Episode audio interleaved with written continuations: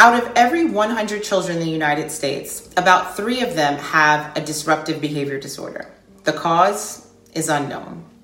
Things that increase the risk for them are child abuse, neglect, a traumatic life experience such as sexual abuse or violence, the loss of a family member, such as those who have been in foster care or adoption, or a family history of a disruptive behavioral disorder. This week on The Real Juggle, I speak with a fellow mom about parenting children with a disruptive behavioral disorder. Please know that today we'll focus on the parenting side of the equation, the parenting perspective. Sometimes love alone just isn't enough.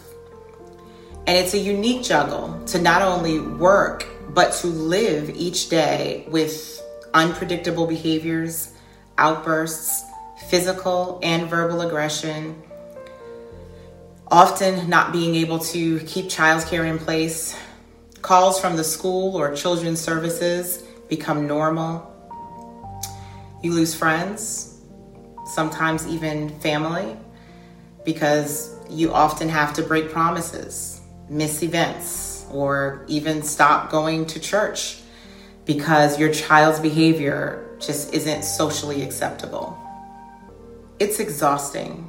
Sometimes it's lonely, even if you have tons of people around you. On Monday mornings, when people ask the normal question of how was your weekend, you spare them the details and you just lie. It was great. How about yours? God forbid you relive your weekend. You spend countless hours researching therapies, programs, schools for your child in a world with very few resources to support the needs of the myriad of children who are suffering with this trauma based behavioral disorder.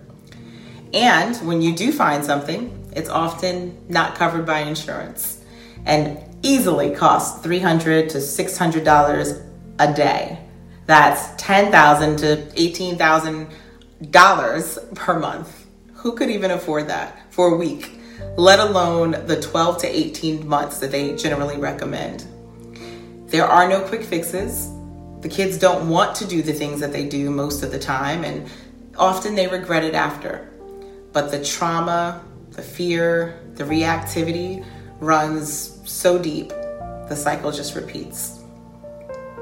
So I ask you to please have an open mind as you watch or listen to today's episode.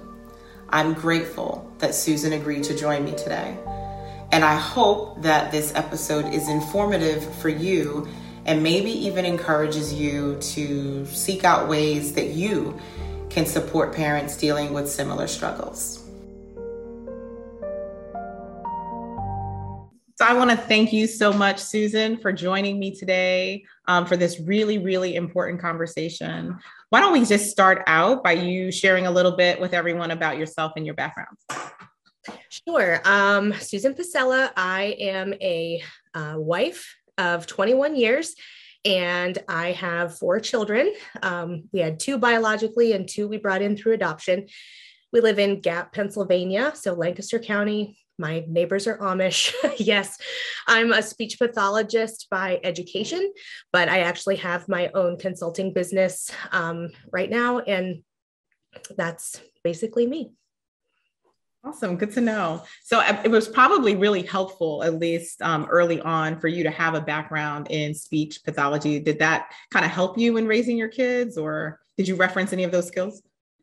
Absolutely. It helped me know what was generally developmentally appropriate versus what is something that is kind of in the gray area and then what is not like when to to seek additional help uh, professionally. Um, but i think sometimes i knew too much. So uh, sometimes i was probably a little maybe hyper about a few things. So um, yeah i definitely needed to put on a mom hat versus that professional hat uh, pretty intentionally yeah, it was probably much better than the WebMDs that many of us get. So I'm sure you were ahead of the game. So exactly. So as an adoptive mom myself, and for years I did foster parenting.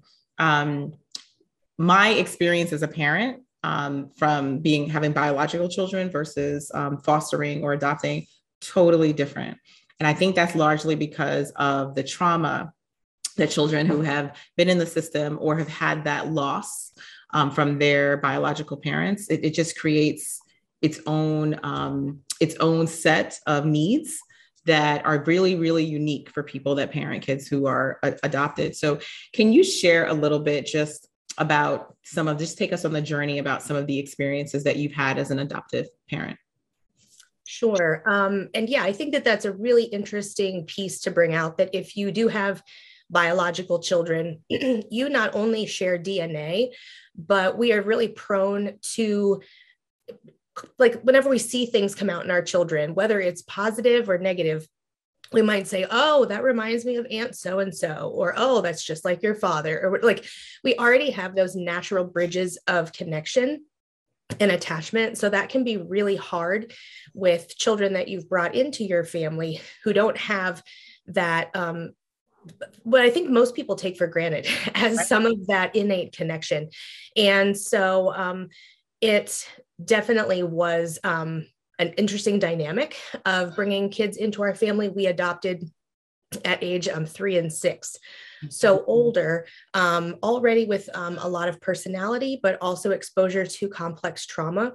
Mm-hmm. And so our boys, um, even before they had language, and this is where that speech pathology part comes in, um, having language to be able to express trauma, um, it's so powerful and important for mm-hmm. giving the brain a chance to cope and um, just that getting it out uh, verbally is so important. So, with our boys in particular, they had trauma before they had language so they really struggle to this day to express the the sadness and the uh, feeling of not connecting or having an identity with our yeah. family they feel lost um, yeah and a lot of adults if you think about it a lot of adults have difficulty articulating trauma or difficult feelings, big feelings, as we tell our kids a lot, right? The, the, articulating big feelings. So we can imagine that the kids are going to have similar struggles. Yeah. Yeah. So, you know, one of the things that I thought was important and I shared, you know, talked about a little earlier is I really wanted to focus this conversation on our experience. As you know, on the juggle, you know, as adoptive parents, as parents in general, we have a lot that we're balancing in our lives, right? Um, between what we need to do and what we have to do. And very often, when you have children with complex emotional issues or diagnoses, it just exacerbates things. It makes it more difficult. What I don't think is that the general public has a real appreciation for what that looks like. Um, for us. It's not just the typical defiance, disobedience, uh, you know, teenage, you know, phase. It's a lot more involved than that. So, can you share a little bit around how raising children with really, really um, with diagnoses or really, really strong trauma issues has been different?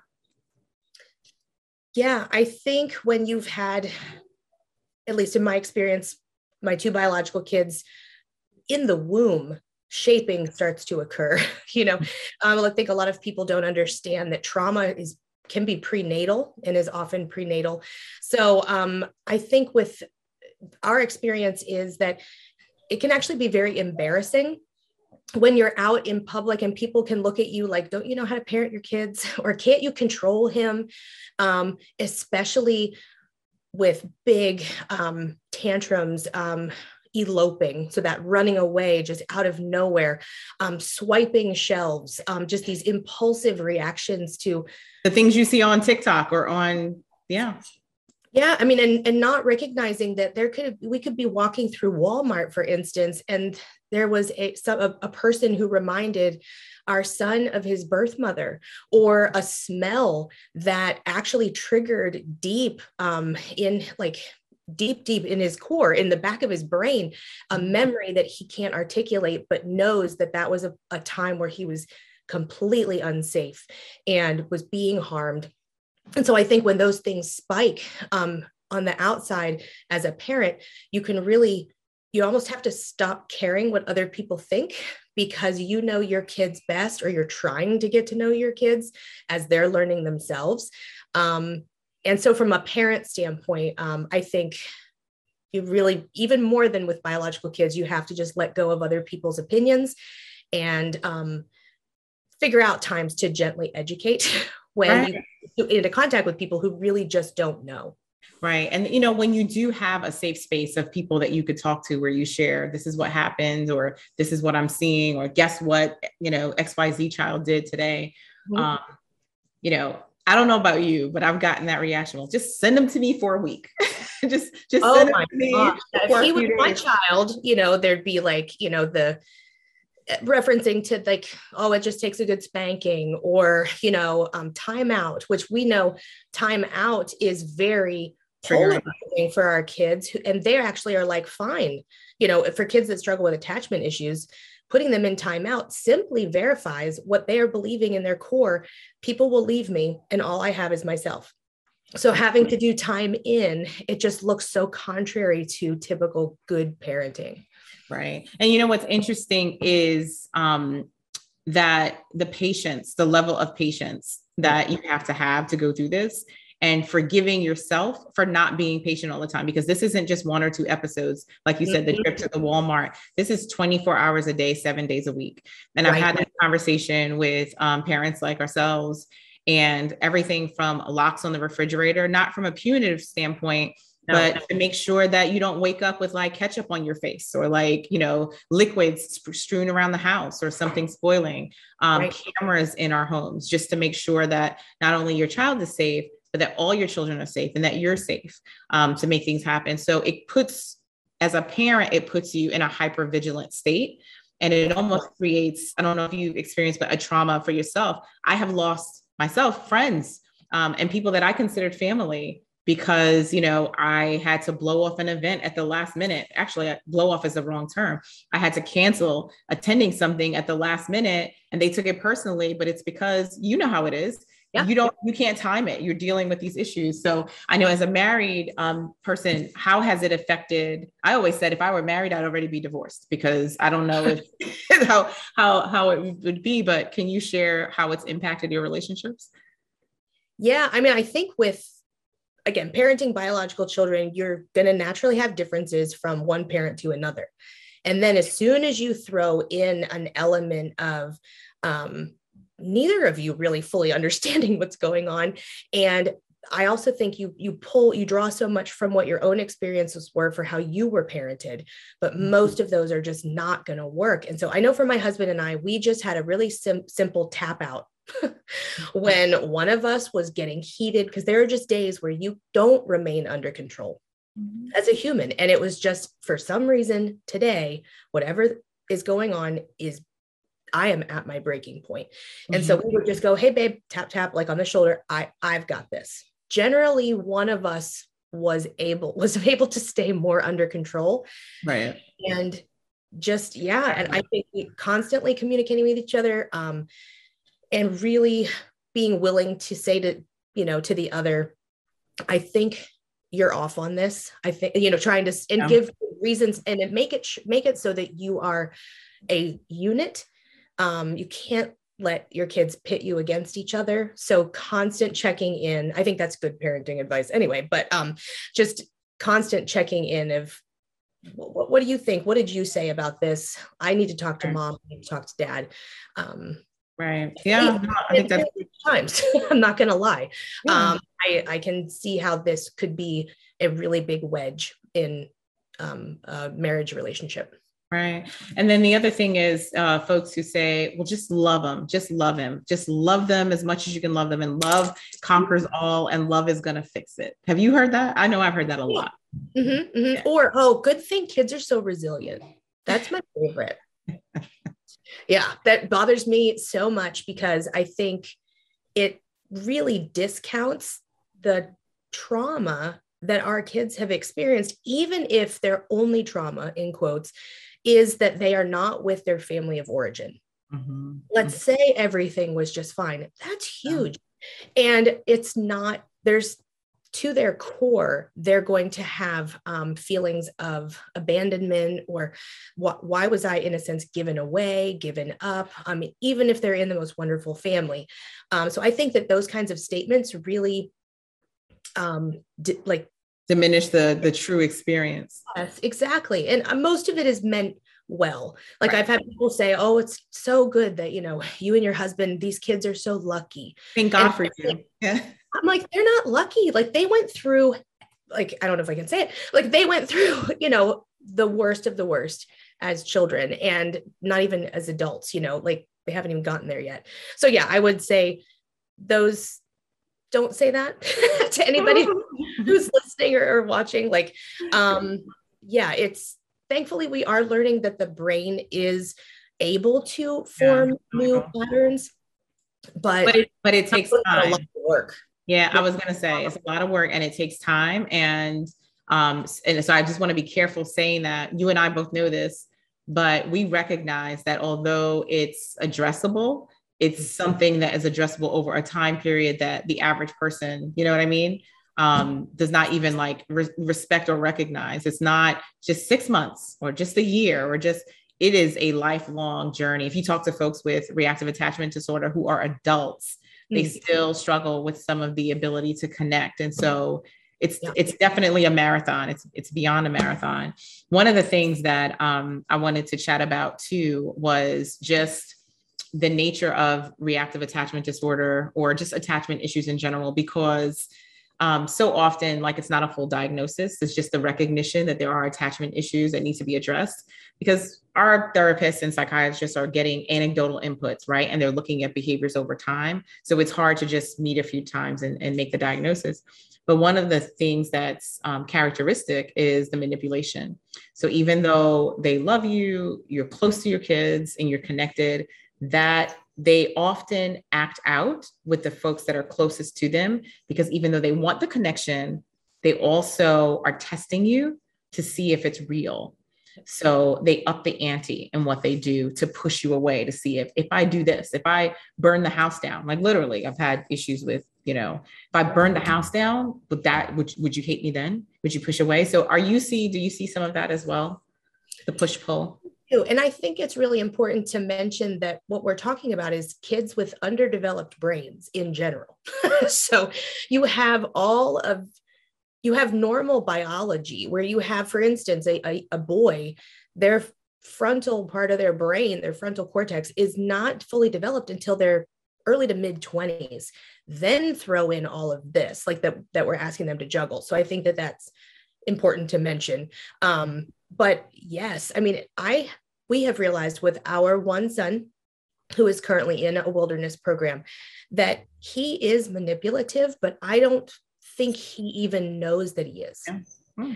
I think what he is, and so it can be so difficult to even try to, in a sense, call him out on what we're seeing because I don't really even know that he realizes he's doing it himself. Behavior um, is natural for them, and we kind of like encapsulate it and put a label on it to try to define it or have it make sense to us. But you're right; it's just it's so natural. And we've we've even said that like um, he is one of the best gaslighters we know.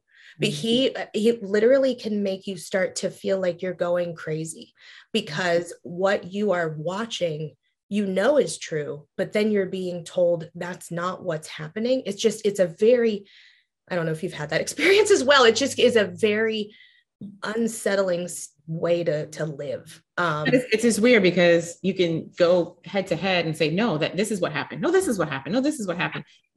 But it's true on both sides because you begin to think like that's actually what they the believe. Perception. Yes, yes. So you can't yeah. fight someone on what it's it's sort of like green dress, blue dress. You know, the people who saw the green dress, was it green and blue or blue and gold, whatever it was, the people exactly. who saw one color, like literally saw that color. And that exactly is a brain perception, right? It's how your brains, your brain connects with your with your your eyes. I think, and I want to focus on kind of our experience. Um, I think there should be some thought put to the triangulation that happens, even though it's natural, to um, the impact on the family unit. So not just, you know, their parents, but also their siblings when they do things to triangulate, they make up things at school and then the teachers are mandated and then you have to have conversations and then eventually, but just, I mean, eventually, you know, for healthy families, that stuff goes away, but just going through that process, I don't know if you've experienced that, but that can be very, very unsettling.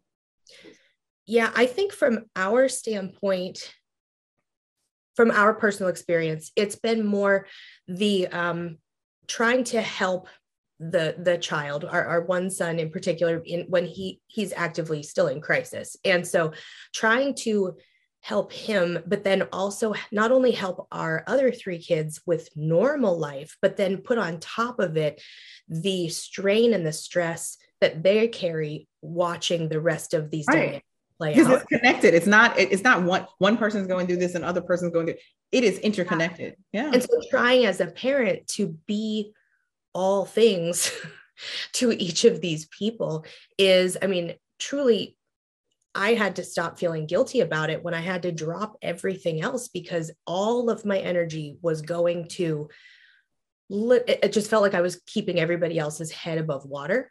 Um, and yeah, just trying to figure out my role and my how to mother each of these people where they are it was just and it's so unique. So yeah, it's yeah. very draining um very so how do, how do you how do you participate in self-care? Because part of the reason i created the real juggle is because i feel like we all juggle different responsibilities but it's a unique situation when you're parenting children with special needs. It's like its own juggle. And so i wanted to bring awareness to the what we know which is there are so few pediatric psychiatry services. Um, mm-hmm. many of them will lump them because there's so few. If you meet the age criteria, your kids are in there with, you know, they usually separate out the sexual um, issues or pyromania, but they're in there with, you know, children with a myriad of issues. And then you've got the exposure problem, right? When you're trying to get help. But similarly, there are so few resources for us as parents um, if you go online, those of you listening and watching, and you look for therapists to who specialize in reactive attachment disorder, they are few and far between. Um, there's a lot of talk around trauma informed care, but there's not as many services available around um, attachment and what that looks like and the trauma of the the attachment loss. And so, um, just from your vantage point, you know, talk to me about like your experience with hospitalizations or seeking out resources for the kids yeah so i would say thankfully with our um our church has been a really um, amazing source of support. We have several other families that have adopted through foster care um, in particular. And so we try to stay connected, um, either meeting once a month um, or just through text. It may seem really simple, but we reach out to each other just to say, oh my goodness, I'm having a day, or this is what's going on. And I think that that text thread would blow people's minds with mm-hmm. what these parents are are shouldering and handling mm-hmm. um, including um, like you already mentioned like calling in uh, children and youth that you know statements were made reports were filed like and just the again the heaping on of the added stress um, as far as other resources, we also found um, after our adoptions um, that the resources that we had for post adoption through our county were pretty poor. Thank you for watching the first part of our two part series on parenting children with complex behaviors. They actually just um, added more stress. Um, they had to come to our house when all the kids were there, and it was to the point where my husband said, I think it would be better, be better if you left. If you can relate, please visit therealjuggle.com and click on the microphone icon to share your story or what your experience is. I'd be happy to include you. I think the more of us that speak to this topic, the more impetus and momentum we'll have in getting additional resources for our children. Please visit therealjuggle.com and sign up so that you can get alerted when the next episode is available. In the meantime, be kind, be a blessing, and be yourself.